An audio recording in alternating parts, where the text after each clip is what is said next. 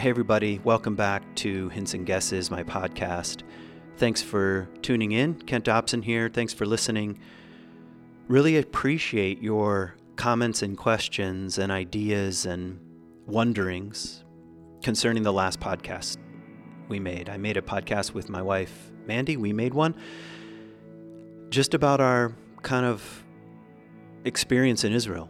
We thought it, it's important to be in conversation with these with these really important world events right now. And and we we have you know we have our own experience living in this part of the world. So that's where we wanted to start.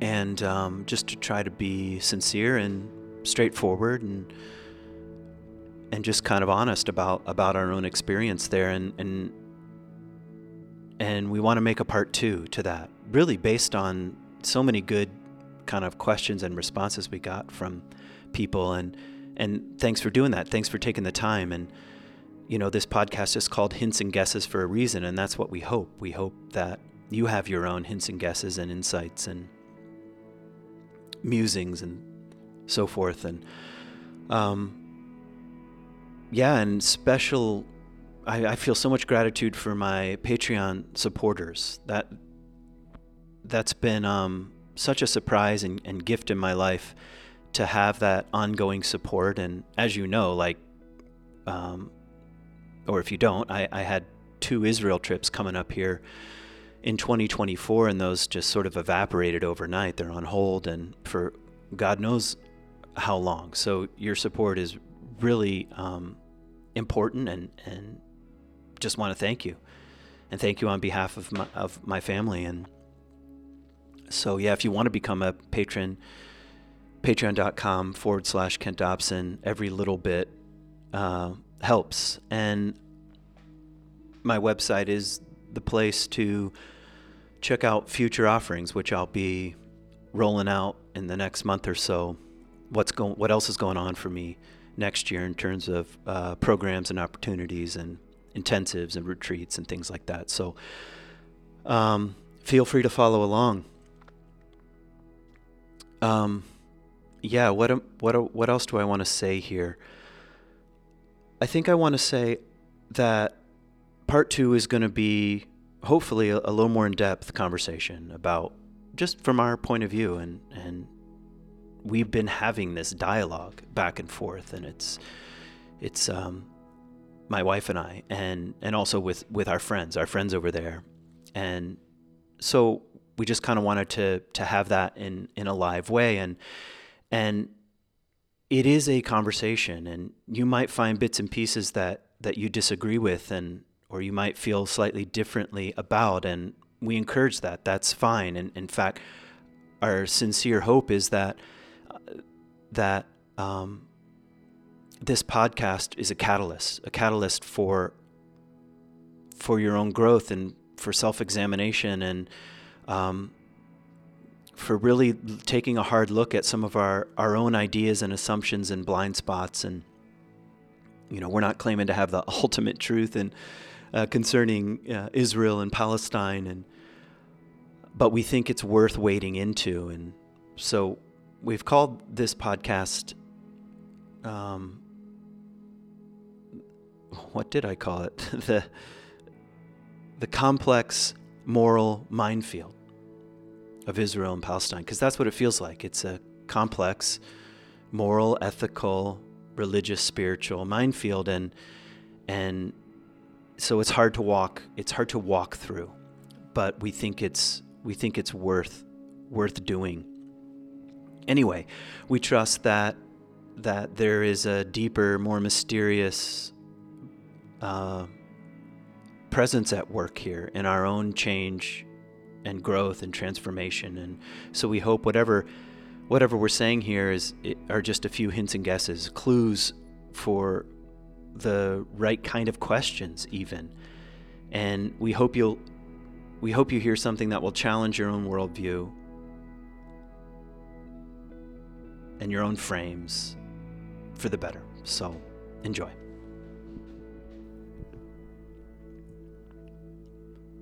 Hey, Mandy, welcome back to the podcast. Hello. Uh, yeah, we thought we'd have a another conversation.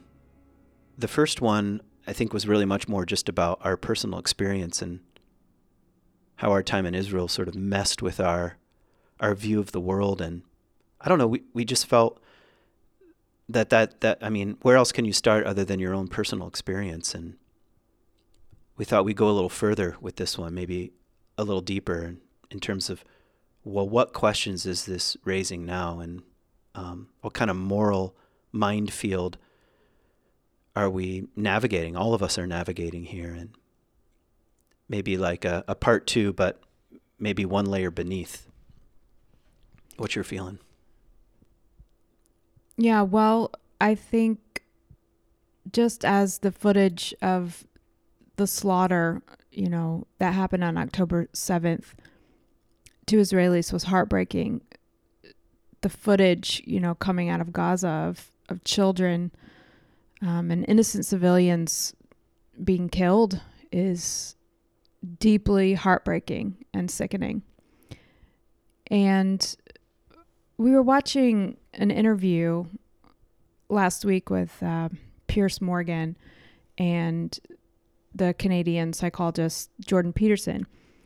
And Piers Morgan said something to Jordan, Jordan Peterson. He said, "Help, help me to think about this. How how do we think about this? Because I'm in, I feel I'm in a moral quandary here. You know about what's going on." And Jordan Peterson said, "Well, yeah, that's war. Is in essence."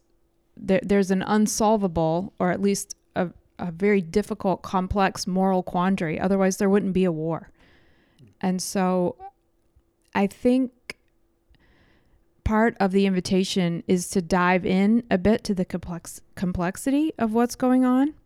And not that we're experts by any means, but maybe we'll have an, an a conversation now, maybe diving a bit into the complexities. Yeah. Yeah, and, and we can do it. We all can do it. I mean, this is, you know, James Hollis says a definition of a of an adult is one who can hold greater and greater complexities. I mean, you got that from Jung. Greater and greater paradoxes in a way, and I don't know. We sh- I don't think we should let the complicated nature of it um, shut shut us down or turn us away. Like, okay, let's let's turn toward it instead and trust that um, that we can at least begin the process of even recovering the right kind of questions. Yeah, and it takes courage because in a lot of ways this conversation is a war of words and people are listening for their words, you know, to see where you line up. Are you on my side? Um, are you on their side? Mm.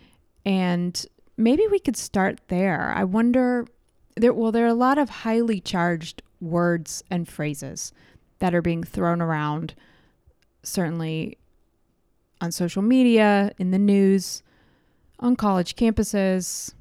Like what? Everywhere. Well, um, I think one of the words maybe we could explore is is occupier. I saw some footage of CNN of you know a younger person, you know, probably in their 20s, um, looking at those signs that were put up of the kidnapped Israelis, 30 of, of whom are children. So there the top of the title of the poster says kidnapped and they were taking sort of stickers to place over top of the posters that said occupier. Mm.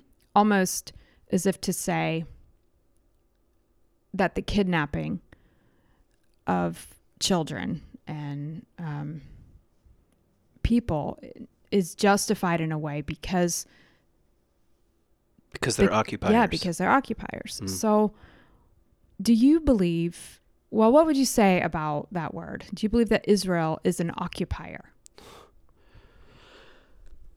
Um Yeah, okay.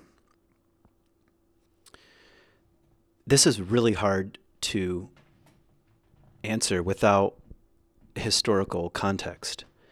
And it's that's even hard to know where to start. I mean, do you want to start with um, King David? Do you want to start with the Bab- Babylonians the Assyrians, the Persians, the Romans, the Greeks, um, the Byzantines. Y- probably not.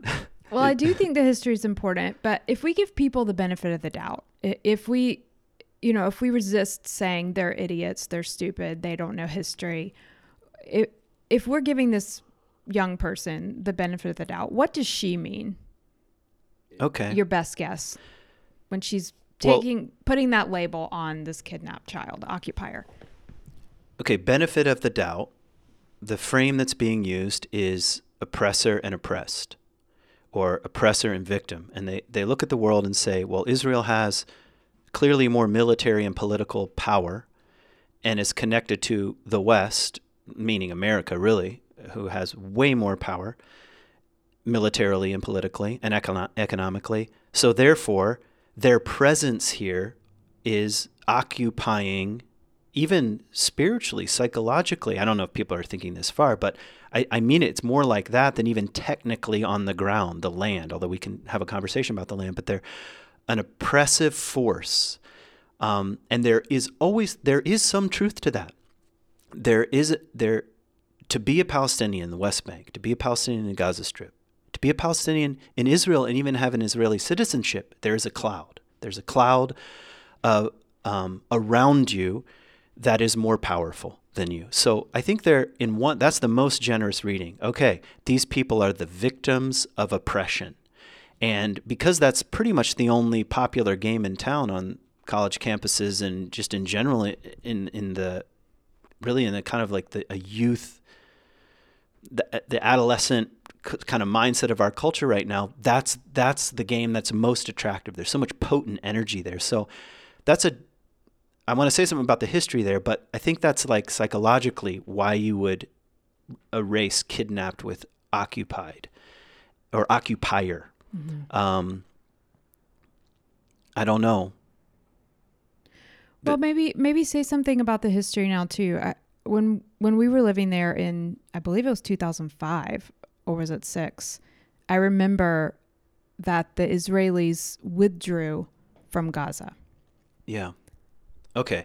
Well, this, uh, I guess, a, a, a drive-through version of history is worth it at this, right at this moment.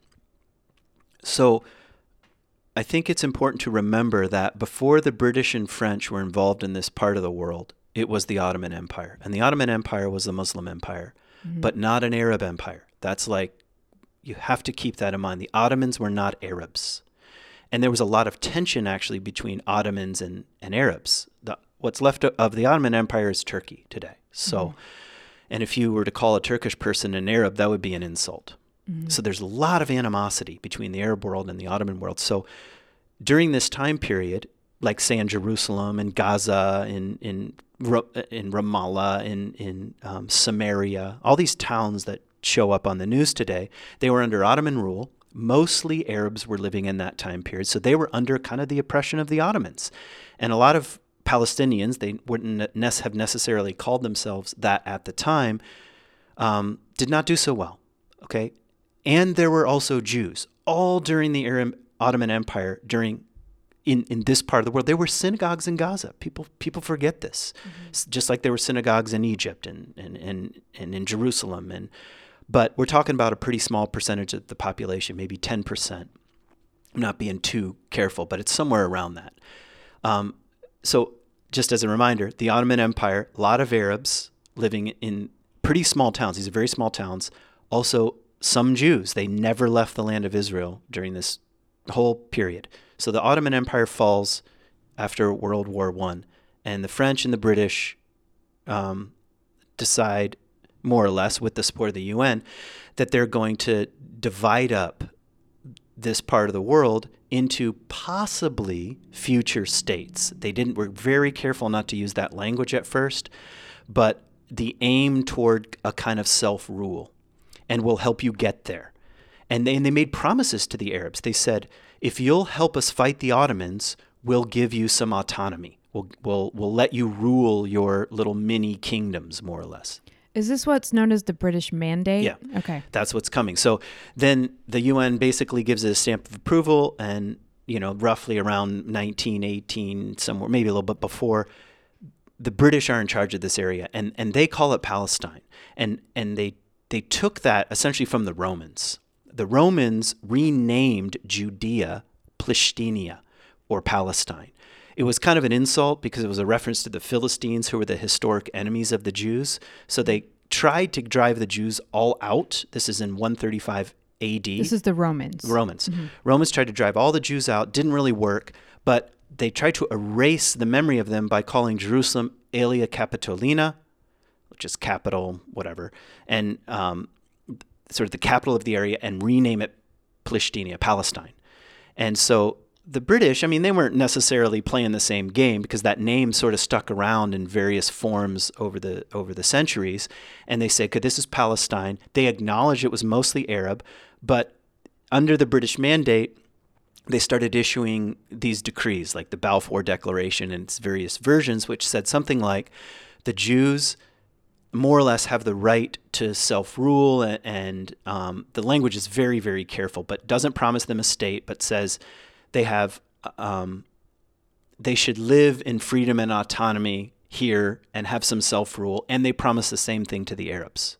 So both groups of people were kind of hanging on to these British promises, and the French made their own promises to Syria, Lebanon, other places in in, in the Middle East.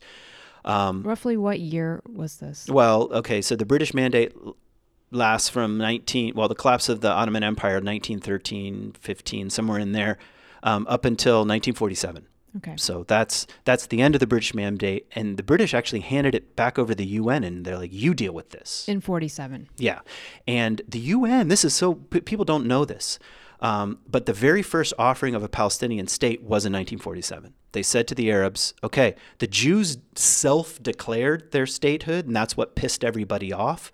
They said, "We're not even going to wait for the UN. We're a state. We're a Zionist state. We can talk about that word, of another charged word, but."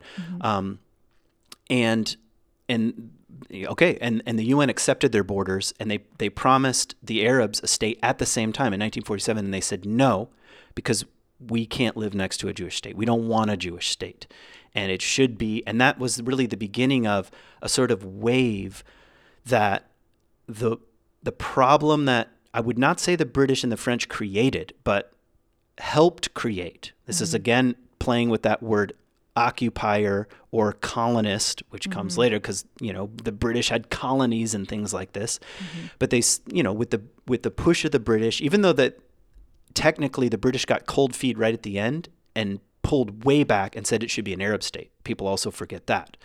Um, anyway, I'm getting a little bit too much into the weeds right now, um, but but the Palestinians, so to speak, said no, and the entire Arab world, which was starting to form states all over the place, Jordan, Syria, also said we don't like it. Did they say no in 47 because the the borders of the state that they were offered was not acceptable to them? Yes. Mm-hmm. Yeah. And and also, and this is where Palestinians have a legitimate claim. that once Israel declared their statehood, mm-hmm. they whoever was in the borders was the state of Israel. Which how would you feel if you were an Arab who lived in a village for sometimes hundreds of years, your family, and now suddenly you're in the state of Israel? Are you a second class citizen? How is that going to be worked out? What if you were kicked out of your home, which did happen? Um, it happened because of war, basically. So the day Israel said we're a state, all the Arab surrounding countries now invaded. So Arabs lost their homes. The first war for That was the first war for independence. What the Arabs call the catastrophe or the, um, I don't know why I can not remember the Arabic word. The anyone who's listening will know what I'm talking about if they know the Arab word, but the catastrophe in Arabic. And so many many Palestinians had to flee their homes, and they thought it's just a matter of time. It's ridiculous. This tiny little country of Jews, and I want to say who was living there because there are a lot of misconceptions. Um, they're just going to be wiped off the map, and it didn't work. And uh, with the help of America, other places, but it didn't work. And so the Israelis said, and this is their first th- um, thorn in the flesh of the Palestinians: you can't come back to this village right. and they did it all over the place. They said, "You fought us. Sorry, you lost the war." They And kicked him out. They kicked him out. Yeah, Mhm. and and we're talking about quite a number of people too, not not tens of thousands of people, but in the thousands, people lost their their ancestral homes, going way back. I you can't say way back to the time when Israel was there, but going back many generations. That's fair. Yeah, Yeah. I remember. So part of your tour, we visit a shop in Bethlehem, um, and the owner's name is Johnny, and he asked us. We were living in Abu Tor at the time, and um, he said, "Where are you living?" You know, in, in Jerusalem. We were, we were telling him a neighborhood. He said, "Oh, my family lived there for many, many years. I can't, I can't go back. I can't, I can't visit there." Yeah, exactly. And people in the Middle East um, have long memories. And even the fact that we lived in Abu Tor, like Abu Tor is such an interesting neighborhood. It's the only mixed Arab Jewish neighborhood in all of in all of Jerusalem. It was at the time. Is that still true? It, I'm sure it's still true. And when I mean mixed, I mean house to house. And and you can actually see you could I could drive around the str- the neighborhood. Well, we didn't have a car. Ride my scooter around and point out Arab home, new Israeli build, new Israeli build, new Israeli build, Arab home. And when I say Arab home, I mean one that was you know two 200 years old, something like the 100 years, 200 years old. Um, okay, one one more piece about um, who was living there. What's what most people okay, this also influences things like colonizers because now it's getting mixed with race, um, especially in the the critical academic college campus world where um, colonizer means white, and so many people like s- s- really stupidly think Jews are white because they look some of them look white here in America. So they're like, "Oh, these are the white colonizing European Jews coming into Arab lands," when in fact most of the people living in the land of Israel during the Ottoman Empire and before, long before, um, they even called them, the British even called them Arab Jews because they looked Arab. And so we're talking about ancestors or um, roots in places like Yemen, Iraq, Syria, Lebanon, Egypt, in the modern day Jordan. Jews lived for for hundreds and hundreds of years. A lot of them, their mother tongue was Arabic. and They also mm-hmm. spoke Hebrew, but they're they're not white colonizers. They lived there all during this time period. It's just the influx of Jews coming from Europe influenced this idea. Like these mm-hmm. are people who were really fleeing pogroms and other forms of social, political, and and real life threatening oppression from Europe started to come over all during the British Mandate. Huge mm-hmm. explosion of, of Jews, mostly from Europe. Well, that brings me to another kind of highly charged word that you hear also thrown around a lot, which and that's the word apartheid. What can you say about that word, the history of that word, and do you think that Israel is an apartheid state? Well, I have to feign some. uh, Well, I have to admit my ignorance because I don't know much about South South Africa, but I know the word is like just means apart or s- Dutch South African, yeah, it's right? Dutch South African Afrikaans, word. Yeah, and so it means separated out. Now, um, and someone would be able to answer more than me. This is where I should have done some research ahead of time had I known you were going to ask about this word. But um, it's not a one-to-one comparison. That I know for sure. But if it communicates symbolically that Palestinians are second-class citizens, well, there is some truth to that. Um, that they don't have. If you're okay, and now here we get into the weeds. There are two million Arabs that live in, in Israel proper that have Israeli citizenship. They're full citizens. They can vote. They can fly in and out. They have passports. They have representation in the parliament, but they don't have to serve in the IDF. And you can see why. Um, now, some chose to, like the Druze people, they'll send their kids, they're Arabs. Um, many Bedouins. There's a whole unit inside the IDF. They're Bedouin Yeah, aren't the Bedouin tra- yeah, trackers they're for the, trackers, IDF? Yeah, Mhm. yeah. This this sounds like an urban legend, but it's not. they really are. Um, and so it's like you're and you're you are a minority then in the land. If you live in Israel, like we have friends who are from Nazareth. They're a Christian family. Their their family has lived there for two thousand years, without exaggeration.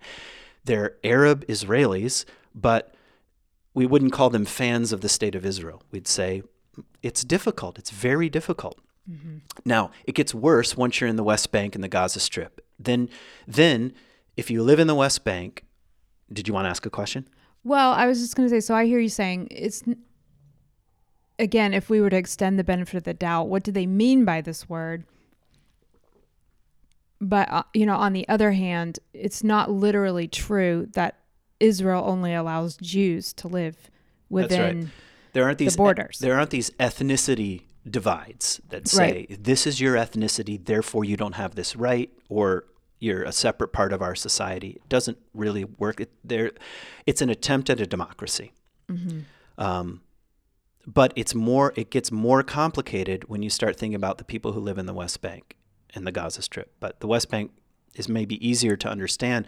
The drive-through version is the West Bank was the country of Jordan until 1967. So if I lived in Ramallah, if I lived in uh, part of Jerusalem, um, I was a Jordanian citizen but even that is in question because the Palestinians were not well liked by the Jordanian rulers. Um, King Hussein, in fact, he fought wars against Palestinians and tried to mm-hmm. capture Yasser Arafat, all this stuff, who fled to Israel.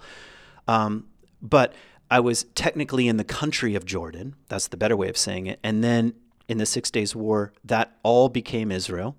Mm-hmm. And then Jordan signed a peace treaty that that's created the limbo. So Jordan says, I don't want that land back. You deal with the people there. And now, again, you may have lived in the West Bank now for hundreds of years. You're not an Israeli citizen. You can't vote. You're under the Israeli shekel. You can't come and go easily, although Israel does. Um, there's a whole permit process for coming and going. Mm-hmm. Um, and you have representation, you have Palestinian Authority representation, but you're still under military control from the Israelis. They control your borders. And mm-hmm. that's why people love the word occupation. They're occupied by the military. But it's just because it's not a state and it's uh, because of the peace treaty, really you need a new word for what's going on, at least in my view. I don't have one, I can't offer one right now, but it, it doesn't quite fit the mold. Mm-hmm. It doesn't quite fit the mold of, of an apartheid state. And I think you have to be very, very careful. Here's my biggest problem with using that word it's just sucking up something that you know every U2 fan is going to love. Yeah, like against apartheid, you know, like Desmond Tutu, you know, freedom for African Americans must just be like what's happening over there. And I think it's just too simple and kind of an, a gross analogy. And also, isn't is it not the conflation of kind of the race problem, you know, that that we have in the United States, uh, the emphasis on race, the emphasis on um, white colonizer mm-hmm. occupier versus the poor. Yeah. Brown, brown, black and brown bodies. Yes. Yeah. That that whole problem that we have in the United States gets put onto mm-hmm. Um, I think so, and it's kind of an easy one. We we we prefer the thing about there's some part there's some part of of I don't know if it's our own ego, just our own humanness, you could say, that loves black and white things. You know, just good, bad, black, white, just as a symbol. You apply that to race, and you know, it's like it becomes easy. Well, who do I identify as the problem? And I think it is totally unfair and unhelpful in this situation, even if there are some some kind of like metaphoric or symbolic overlaps. What about this phrase from the river to the sea? Because this is something that college kids are chanting, mm. and our own representative uh, or Congresswoman Rashida Tlaib just tweeted out something yesterday uh, saying that from the river to the sea is an aspirational call for freedom human rights, and peaceful coexistence. yeah, yeah. That's totally naive.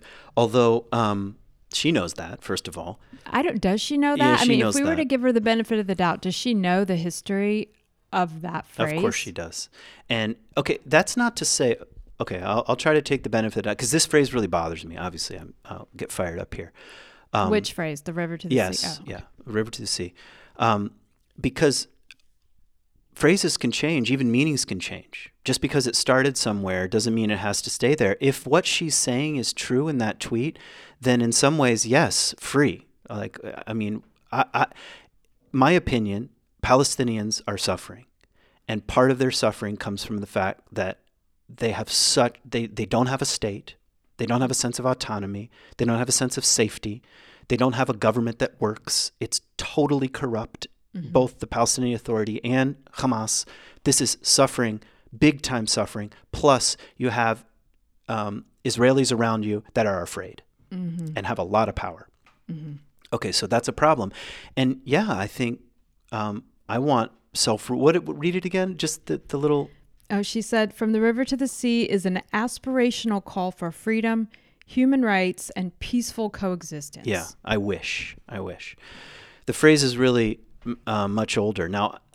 I, I'm not going to pretend that I know the exact day that etymology was born, but it does come out of this whole Muslim Brotherhood movement, which gave birth to Hamas and Fatah and um, many other Jewish, or I mean, excuse me, many other Palestinian militant groups. But it is a literal. I think you said this on the last podcast. It's a literal reference to the from the Jordan River to the Mediterranean that this should be Arab land. Mm-hmm. And why should it be Arab land? Because Muhammad conquered it in, in the 600s AD. That's why.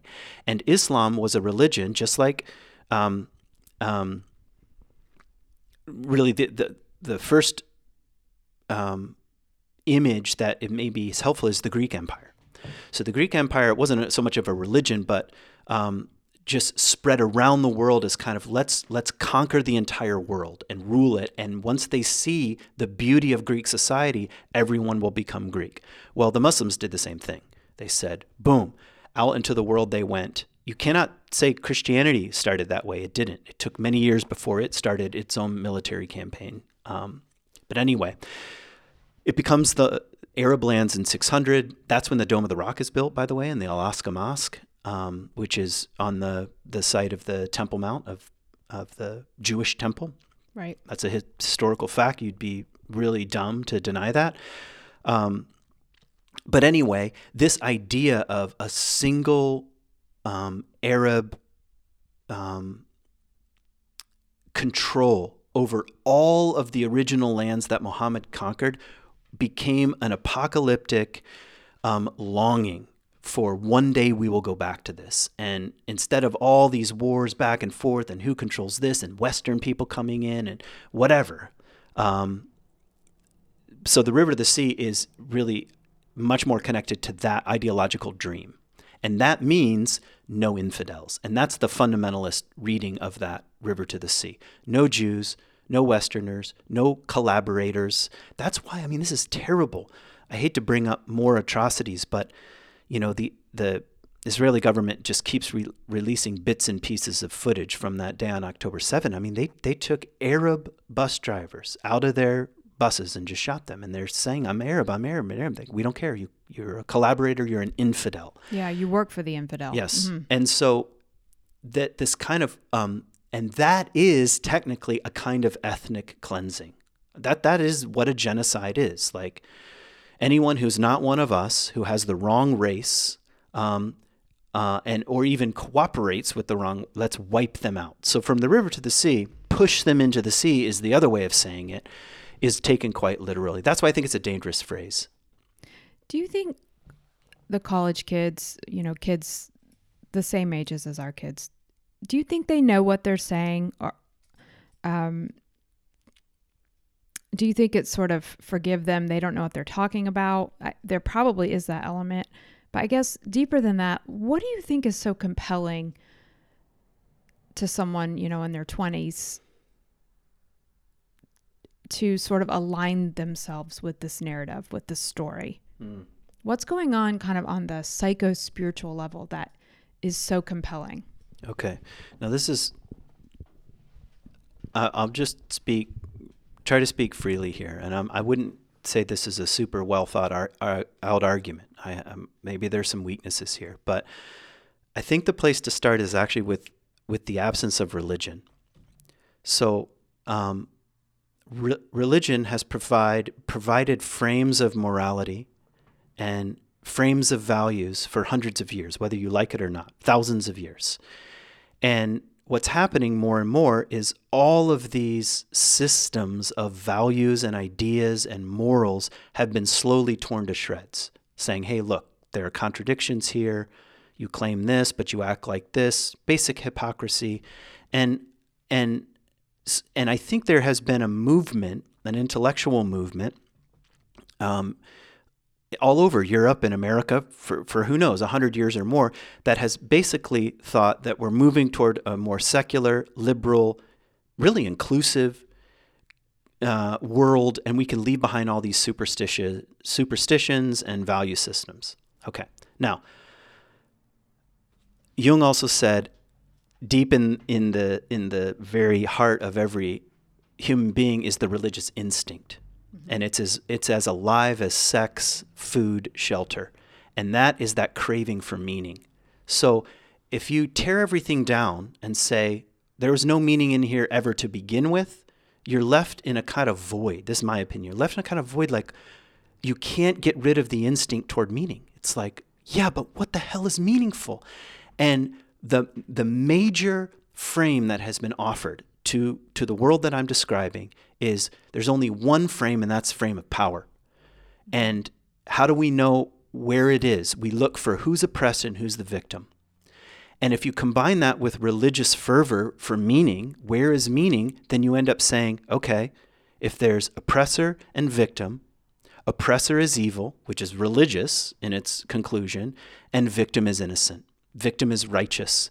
And and the way to set the world to rights again is to get rid of the oppressor.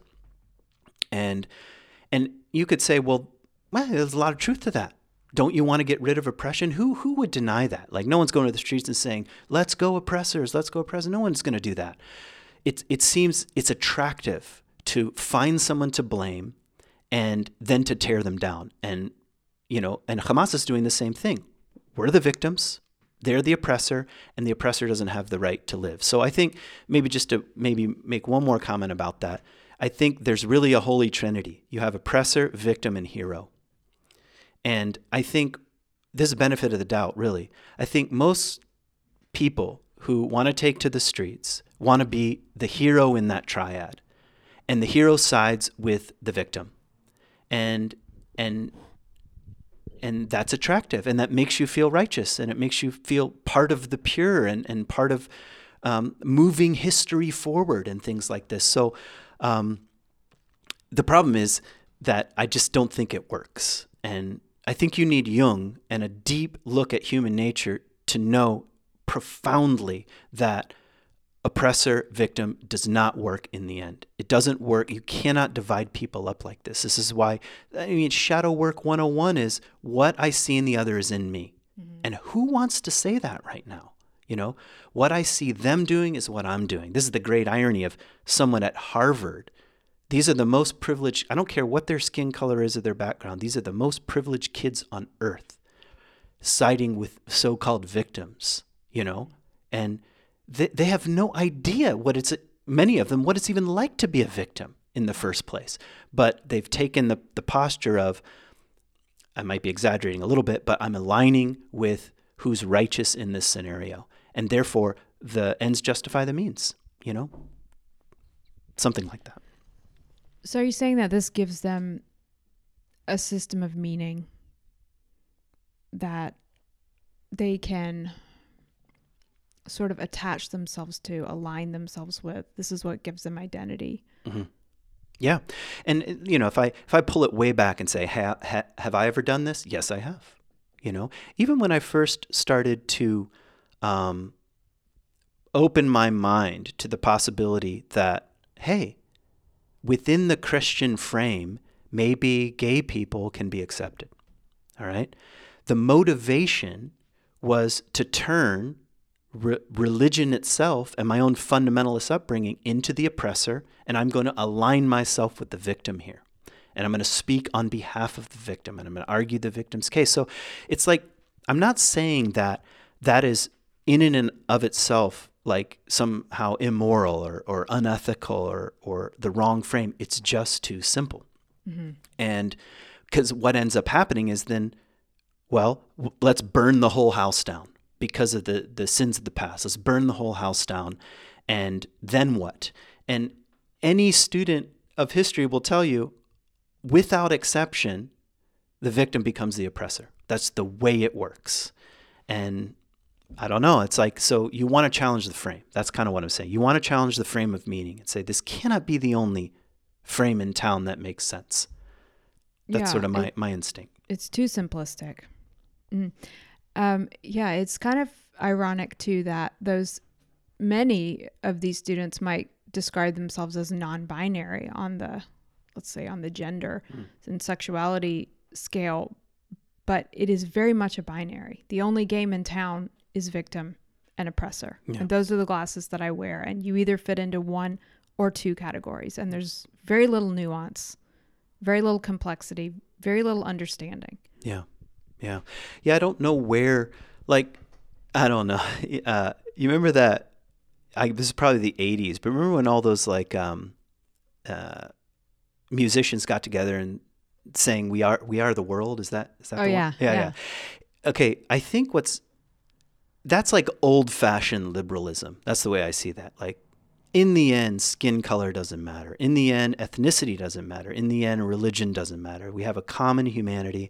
We can both celebrate our differences and find threads that are deeply human and the same. And that is now laughed out of the park. Like, like that is, let's drive that into the sea. Um, and all we're doing is talking about divisions and separateness. And you can't possibly understand me, and I can't possibly understand you. And you mix that with a kind of fundamentalism about who's right and who's wrong. It's it's it's pretty bad. It's a pretty bad situation to be in. Do you have any? I mean, when we look at the complexity and the difficulties of what's going on, do you have any hope that it will end in a positive way? Well, yeah, I think we have um, some responsibility to continue to be hopeful about the world. The world can change it, just like the world changed in, in a second on, on October 7. Um, you know, I don't know. I, I'm not really sure exactly how to answer that, but I do have a bias, and and it's because of um, sort of, I guess, my bias toward toward what Jung would say that the process of real change in the world has to start on the individual level, not on the societal level. And a lot of people would not agree with me. They say, well, actually, we need all of our energy on the, the systems. That's why I like a word like systemic. Mm-hmm. And, and I'm not against those things. Like, look, there are systemic problems in the world. The, the structures are, are problematic. But oftentimes, what people th- think, if they think at all, is that if we change the system, everything will be fine. But it really does not solve the individual problem. And and so like if I if I pull this back down to the personal level, all of us are pulled toward conformity. Like I am too. I'm not above conformity. Like as soon as something like this comes like choose a side, Israel, Palestine, it's like, "Oh my god, oh my god, oh my god. I need to conform to the right group." And I think and and Jung talks a ton tons about conformity and he says the path toward adulthood is to break those ties and to go in on the individual level and say I am also mixed up. I am a mixture of good and evil. I'm capable of these kinds of heinous acts. I'm capable of being wrong. I'm capable of of of doing real evil in the world and I'm capable of light and goodness and hope and meaning. And when you can start to really look into the I don't know, into the the light and darkness of of your own human individual condition condition, I think it changes the way you see the world. I think that's part of the individuation process, I guess. And so you would say your hope is still tied to. Why are you laughing? I'm laughing because you're like, well, you sort of got sidetracked. So you're saying what now? No, that's. Go ahead, finish. no. I was trying to find what your hope is. That your hope is perhaps on the individual level. It is. My hope's on the individual level. Yeah, and and I, I I mean, part of the call is to call that out collectively. I mean, you have to ring the bell in public and say, "Take a look inside your human heart here." And I just believe. I mean, that's what I got that straight from Jesus. what's the beginning of his movement? Repent. Mm-hmm. That means, well, in Greek it means change your mind. And in Hebrew it means go the other direction. And I still believe I'm I'm super old fashioned. I believe in repentance. Mm-hmm. And even with something like this, I've had to take a look at my own ideas. Like, do I need to repent from something? Have I been willfully blind here? Have I been too biased? Have I been prone to jump on some bandwagon because I I I think it'll make me look better? I can remember that that literally hundreds of times people have asked me about Israel and Palestine on my trips back home and most of the time I take the the the easy way out. Which is what? It's complicated, you know. But we don't have what, what do you want to sit down with me for the next 4 days? You know, that is that that is a lack of moral courage on my part to even say what I think. Not that I'm right, but to put that out is to begin the conversation. What do what do I think about this? Where are my own weaknesses and and my own ideas? Thank God that I have Palestinian friends and Israeli friends. I mean, that is a gift. We moved to Israel and started going to a church and were introduced to a very um, surprising community. We got to meet, and where we live, we got to meet Jews, we got to meet Palestinians, we got to meet Muslims, we got to meet Christians, we got to meet Druze, we got, and the list goes on and on. What? It, but instead of saying, "Well, it's just too complicated. What the hell can you do?" For me, I, I like part of my own repentance is okay. It's um, let's look harder. Let's look harder instead of sort of hiding behind things. And let's try to have conversations, however imperfectly. Um, it's a risk. Yeah. It takes a lot of courage to put even what you're wrestling with out there because you do feel like you'll be attacked and torn to shreds. But I think the courage is to put it out there anyway. Yeah. One of the things that I, I I'm just remembering now from from the last podcast that I didn't say also came from Esther Perel. I don't remember how she led up to it, but she was sort of saying, "Be careful not to to generalize, to conflate, um, to be ahistorical for the sake of memification." That's the word I thought was interesting, and I feel myself like I just want the meme, you know, throw it up like like like um, you know, changing the flag on your profile picture to Ukraine or something. Just signal, signal, signal. Give me the meme. And and I'm sorry, but from the river to the sea is that's that can be memeified, and that we ought to resist. You know, where are the signs, for example, that say we want Palestine to be free from Hamas? Like because that is uh, it's not the only issue, but it's pretty close to the core of the issue of for those in Gaza. They live in hell under Hamas. And yeah, free free Palestine from Hamas and from this ongoing um, uh, pitted ideological and religious battle between Islamic fundamentalism and the rest of the world. Yeah, we should. I I long for freedom from that, but then you have to. It requires you to get in the weeds. You know. Yeah. Do you think there is any hope for the Palestinians to have a state at this point? Like, I, because the Abraham Accords seemed really hopeful. Um, the most hope I think a lot of people have, had in many, many years. Uh, do you think this has utterly just blown the Abra- Abraham Accords apart? Do you think there's any hope that they may go forward? Not that you can know. I just wonder, like, what your instinct is. Well, on October 8th, I probably said this to you. This is the worst possible thing that could happen to the Palestinian people. It is the absolute worst, what Hamas did. Because you and I knew from the incursions that happened when we were there, you know, that all hell is going to break loose. And, um, and it, and I felt like almost overcome with with a kind of darkness. Like there actually is no hope here for a two state solution, or I always thought a three state solution. Gaza and West Bank are so different that they probably should be treated that way. Um, but I, I kind of backed down from that again. Like, oh, oh, here's a great line from Jung. Um, people don't have ideas; ideas have people. And that's what ideological possession is. And we're all susceptible to it. And so I can sometimes get susceptible to kind of apocalyptic fantasies of my own.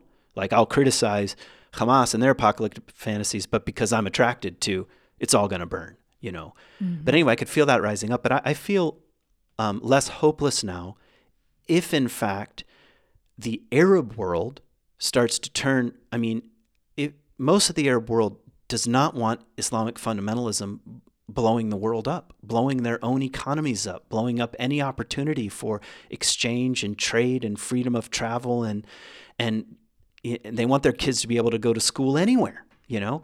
Mm-hmm. And so I part of me hopes that in the wake of this, the Arab world will, will say enough of this. I think that will that will have a much greater effect than any America or Israel trying to quote eliminate Hamas. That that's not really going to happen. We have to be honest. They might eliminate their capacities to shoot missiles and so forth, but it's an ideological position. And it's very hard to eliminate unless it starts to happen from within.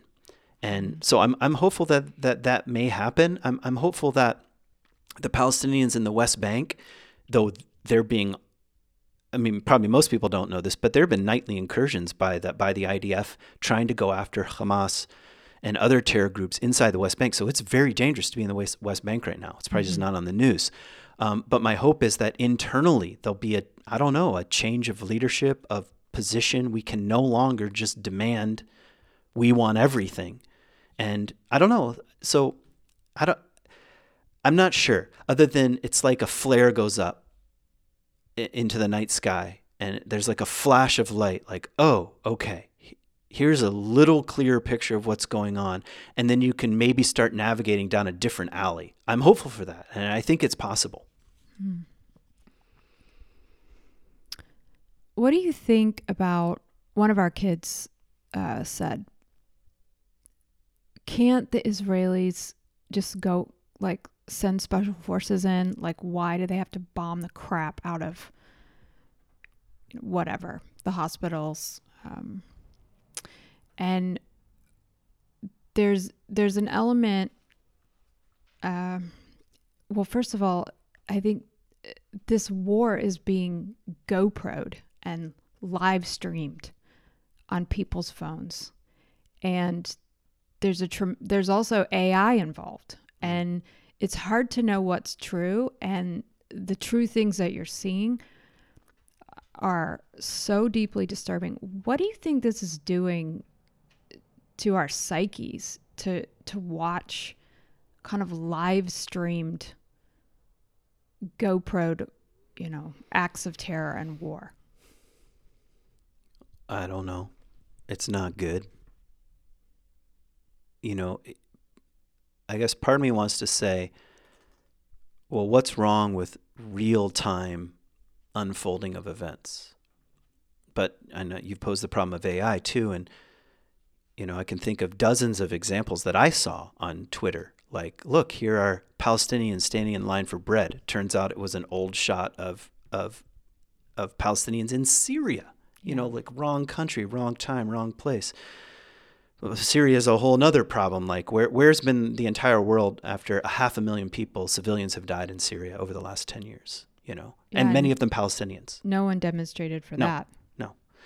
Um, but anyway, that's like one of those like, where were you? And um, but I I don't know what it's doing to our psyches. I know that the possibility for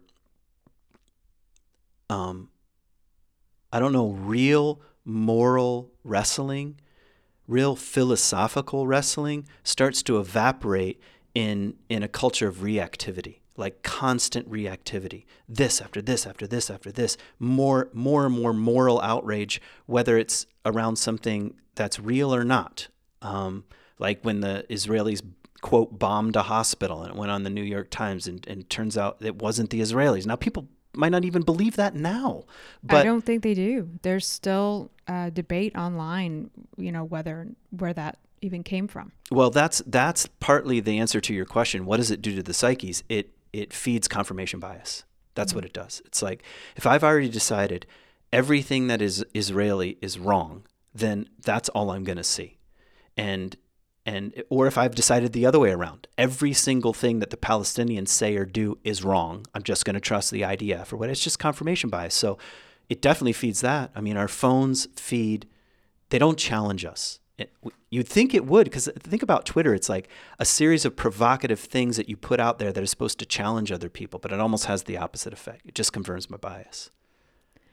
So, if part of the deep problem we're in is that what we see is confirmed. So, how we see it is how we see anything is how we see everything. That's a, a Richard Rohr line.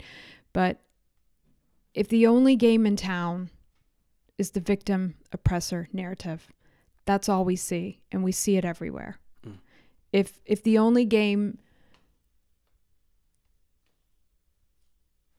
yeah, I don't how do we see? I don't know. Repent, how do we repent. see then? How do we cleanse how do we clean the lens of perception? Yeah, repent for the kingdom of God is at hand. I think um, in some ways, it, this is again me positive reading, because when I was actually in graduate school, we were also starting the process of deconstructing history. That's basically what graduate school is. And you start to see, oh, the point of view of those who won wars is the dominant that's what won the war. Like, or you could say the worldview is what won the war. And part of the deconstruction of history is to say, okay, that what is is not the only only narrative, and we should be listening to groups that were conquered or groups that um, were abused or sidelined or marginalized and all the, all the fancy words. Um, it's so I, I'm saying something positive about the necessity for that and then maybe one step beyond that would, would look something like I that has to happen inside my own psyche. I have to find ways that I've behaved like the oppressor or behaved like the victim. Um, I have to see the own complexity of my own moral landscape if I'm going to understand history. And if I'm going to understand the complexity of how any of us got here, and if I'm going to look forward into the future um, without such a blind adherence to who's right and who's wrong, and I'm going to make sure I'm on that particular side. I know that's not like these are kind of more psychological and spiritual nuances, so it's hard to know how that plays out. Um, but I don't know, like I don't know. I, I can't I can't really think of anything other than Jesus' call to repent, to start cleaning your own lens. If you've been marching in the streets with free, free Palestine, okay, I'm not here to shame you. I'm saying, all right, really look here, really look. Um, and and same with if if I think the the Israelis are God's chosen people, and they have and and that Arabs should be cleansed from the land. It's time to really look. It's time to mm-hmm. really look at at how um, immoral, blind, one-sided, and myopic this worldview is. Mm-hmm. And I think we can hope for that. We can hope for that. And, you know, Israel in some ways is, is an experiment internally. Like there are always little, there's stuff that, that never makes it onto the news. There are schools that have Israeli kids, Jewish kids, and Palestinian kids in the same classroom. I mean, our, we have friends that, that, that send their kids to a school where they they speak Hebrew and Arabic. You know, mm-hmm. these are these are seeds of um, of truth that that can grow into uh, some sort of shady acacia tree in the desert in the future. And um, but I think the kind of black and white us versus them is a way of chopping down all the, the trees, you know, something like that. I keep thinking about this theme of not being able to see very clearly. And uh, you brought up Jesus. So I'm I was also thinking about blindness and doesn't Jesus isn't that his number one sort of healing miracle? Yeah. In- yeah, for sure. I mean, that's like that's the the major I don't know, symbolic content of the healings. It's really about not being able to see. Even his disciples can't see all that well. Remember that crazy story where they're, he's arguing with his disciples and they're confused and they're like he's they, they think he's mad because they don't have bread on the boat and there's all this like infighting and they land on the shore and there's a blind man and and Jesus heals him and asks him, "Can you see?" and he says, "I see trees walking around." And then he like has to make he has to like try again, make make some more mud or whatever and put on the man's eyes. And then he can see and then and then Jesus starts talking to the disciples and they still don't get it. It's it's it's well, an that's image. a that's a really mysterious passage because it's like he tries to heal the man and it, it half works. Yeah, it half works. Maybe that's a story of what what healing is like. That it takes time. You don't read one tweet or one sign and then you see. It's like you half see for a while, and you kind of get it and you kind of don't get it, and um, and and meanwhile you're confused in the middle of that process. You're like, I see trees. They're like people. So it's like, I don't know. In some ways, that's a really encouraging story. That Hmm. the nature of transformation and change is a bit slow, and and it's humbling. I'm- I mean, at least that's the way the way that I take it, and and I think you could just add to that idea that Jesus seems to be interested, maybe above all else, in kind of seeing clearly, like the way things are, and how you think the world works. He's trying to help remove the blinders in some way. Mhm. That that maybe that is in part the major image of salvation or transformation in the New Testament is seeing clearly and I mean even comes right out and says it like rem- remove the log from your own eye so that you can see to take the speck out of your brother's eye. Yeah. You know, I don't know. I'm also thinking of Howard Thurman because we're we're in a book group right now with the Dominican Center. We're reading his book Jesus and the Disinherited, which is such an interesting book to be reading right now. His central question or thesis is does the religion of Jesus have anything to offer people whose backs are against the wall? Yeah. Okay. First of all, that phrase backs against the wall just in our group discussion has you know sort of poked the bear here Mhm. around the question of victim oppressor and I th- you know I won't, I'm not speaking for everyone here but it it became kind of easy to say oh I see the people who have their backs against the wall are the people in Gaza Mhm. and And there's no doubt that that's true. it's 100% true. If you are in Gaza right now and you are a civilian, your back is against the wall. Israel is part of what has pushed you there, but so is Hamas and so is the the way that the entire globe has used them as pawns, all kinds of things. Their back is against the wall. But I think it's it but it's not so straightforward because the Israelis also feel like their back is against the wall when they're afraid to send their kids to school on buses um, when they're afraid of random acts of terrorism at any moment for the last 70 years. And um, and they also are afraid of their neighbors. Like oftentimes we forget that yes, they're in a conflict with militant Palestinian groups, but they're afraid of Iran. Uh, there, there are larger. They feel like their backs are against the wall from from a very hostile Arab world that surrounds them on all of their borders. So I don't know. It's like it still begs the question Does the religion or the way of Jesus or the questions of Jesus have anything to offer really two groups? We don't need to get into a competition of who's been more victimized. Both can claim and have experienced real trauma, real wounds, and been real victims of real things. And and both feel pinned into a kind of corner and are reacting from that place. And I don't know anyway, but the book is sort of saying I don't know. Does does the religion, re, whatever the religion of Jesus, that's what he calls it, have anything to say in this kind of situation? So, anyway, Yeah. were you thinking of something specific? Well, yeah, there's a chapter that we just finished called Deception, and he sort of argues that this is a primary kind of coping strategy of people who who feel threatened, whose whose lives are in danger, who are traumatized. They engage in deception. It, it's an in, as an instinct. Mm. And at the end of this chapter on deception, he has kind of this call that I'm really I really feel challenged by uh, to radical sincerity, and he says There must always be the confidence that the effect of truthfulness can be realized in the mind of the oppressor as well as the oppressed. There is no substitute for such a faith. Yeah, yeah, amazing. Um, yeah, and think how little sincerity there is right now floating around.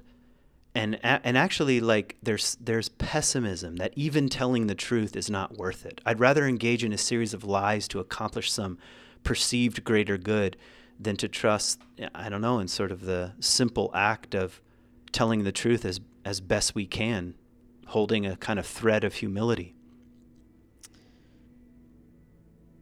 Yeah, and Howard Thurman says that if you can have the courage to tell the truth with sincerity, that it cracks this frame of victim oppressor. He says instead of a relation between the weak and the strong, there's merely a relationship between human beings. A man is a man, no more, no less. The awareness of this fact marks the supreme moment of human dignity.